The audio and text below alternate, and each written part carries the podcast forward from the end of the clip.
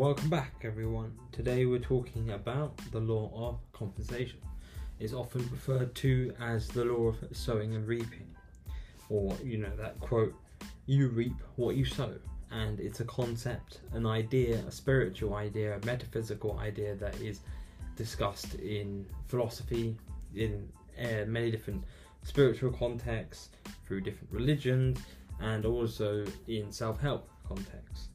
And it's a very basic idea, and you can obviously understand it. You know, you sow a seed and you reap the fruits of it. The amount of fruits that you get is probably going to be related to the quality of the soil, soil and you know how much you water it, how much sunlight it gets, and those sorts of things.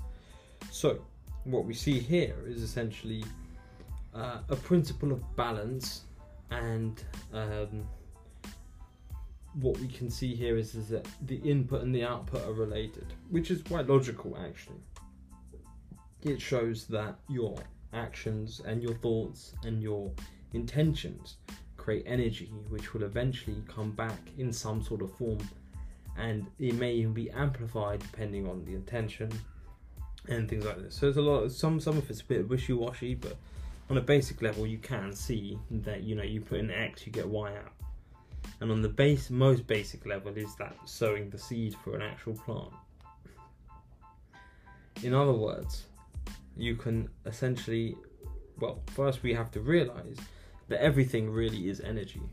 And by energy we mean vibrations. Everything is really vibrations. Everything is energy. And even this table that i'm sitting at this desk although it looks solid and i can't put my hand through it and you know I can you know slam my hand on the table and uh, my hand will not go through it.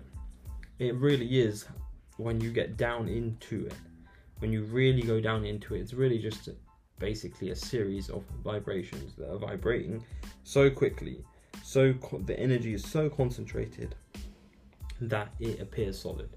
And this is where you get into also the physical sort of thing. So in physics, you see the wave particle duality and you see that solid items can behave like waves and wave can be- behave like solids or particles.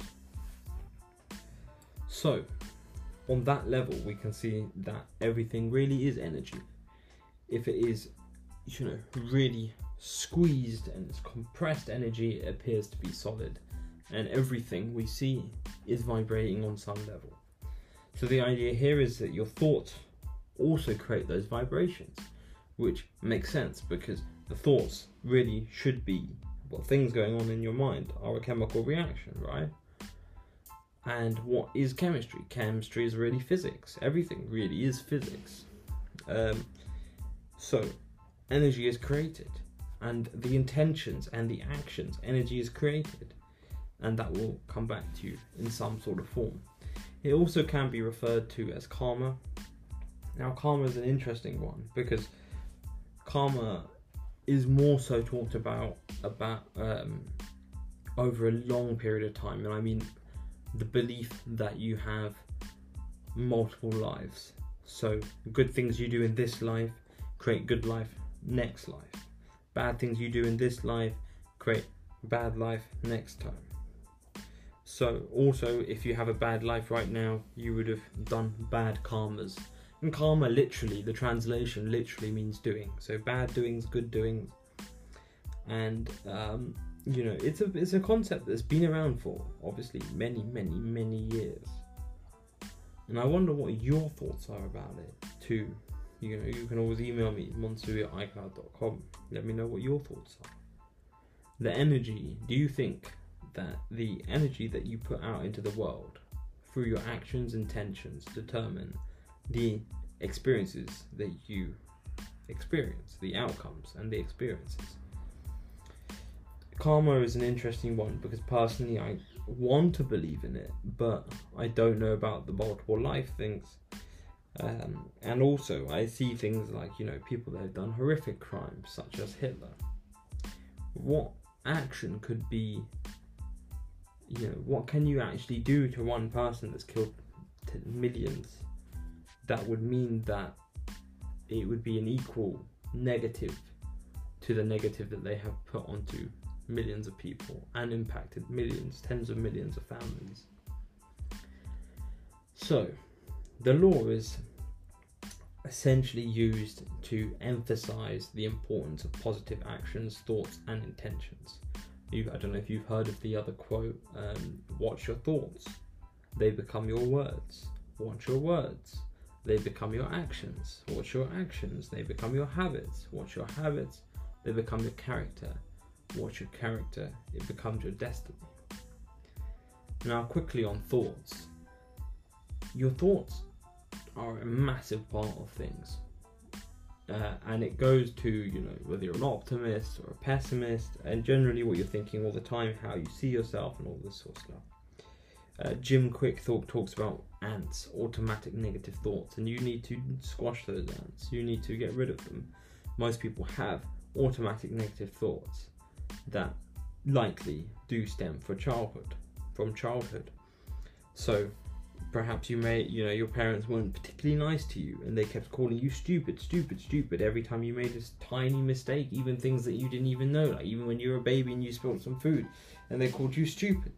And then what happens is an adult life, you even trip or something. You know, you're walking down the street and you trip, or you miss your bus and you call yourself stupid, stupid, stupid, and you drill it into yourself. And what actually happens is you believe that you are stupid, and therefore you take actions to prove to yourself that you are stupid.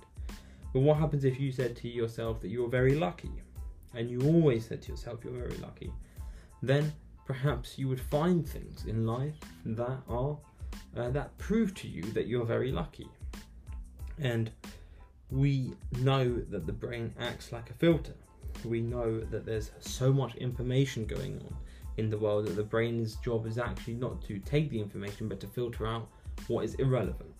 Oh, sorry, to filter out what is important and what you deem it to be important. So it's like you're buying a new car. Say you're buying a new car suddenly you see all of those cars all over the place. Where were they before? Of course, they were still there, but now you are telling your brain that that's important, and now the brain is showing you that. So, in the same way, you tell yourself you're lucky, you're a good person, all of these positive things, your brain will show you the reasons to back that up. It's a bias.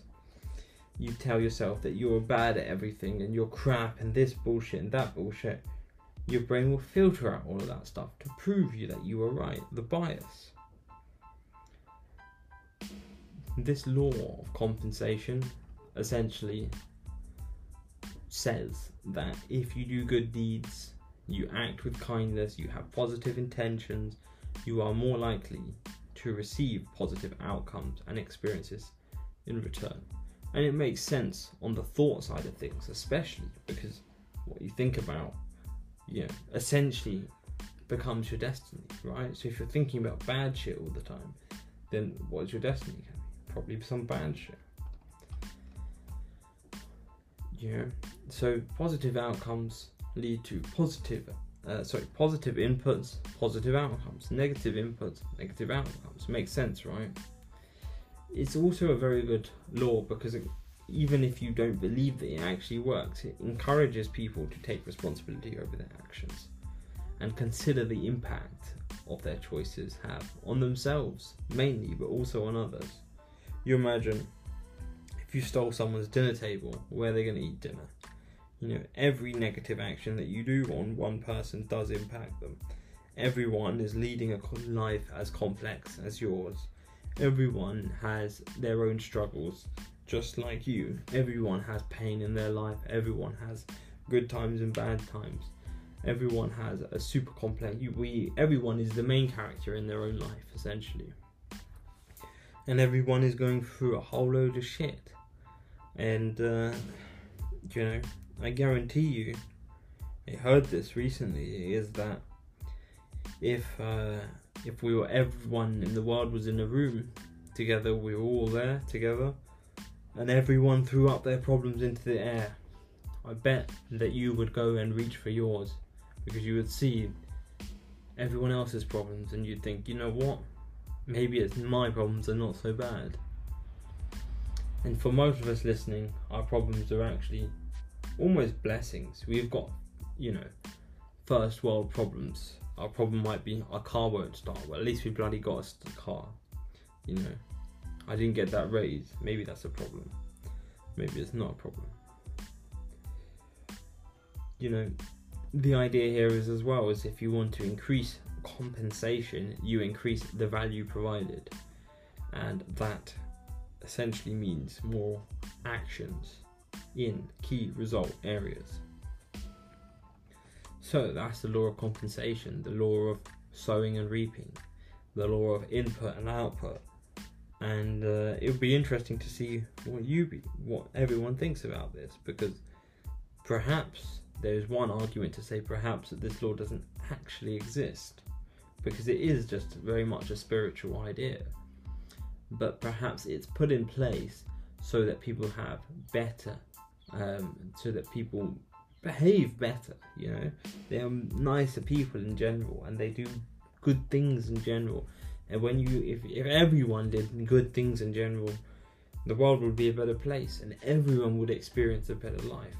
You think, but once again, you know, you remember uh, perhaps the Simpsons episode where uh, Lisa had a wish and she wished that we had no weapons and it, that was in fact a very negative thing because aliens came after they threw all their guns and burnt all their guns, and they uh, took over the planet. So, in anything, there is a positive and a negative. and I think that really they are two sides of the same coin. Rather, not two sides of the same coin, but there is a spectrum, and there are two ends of the same spectrum. And the spectrum could even be written like a horseshoe. So, the one end, the positive and the negative, the complete positive and the complete negative, are actually very close to each other. And when you look at things on that way, you also see it that with the vibration side of things, is that there's again a spectrum there, right? You've got the frequency, the amount of waves that are going there, and you've also got the what do they call it, aptitude or something like that, the size of the waves essentially, how big the crests are uh, the distance between the crest and the trough. So, what do you? I, I'm curious to hear what other people think about the law of compensation. Do you think it's a lot of la di da that's probably put in place to help people have a better life and make a better world? Or do you think that it actually does exist and that if you actually do do good things, you do get bad you do if you do do good things you do get good things back to you and if you do do bad things you do get bad things coming back to you personally i see that it's something to keep an eye on definitely. And I, and I and I prefer to lead a good honest moral life. I feel like it makes every other aspect of life better. And you look for the good in what do you get you get the good. So there you go. Anyway, email me at monsui@icloud.com and I will see you on the next episode.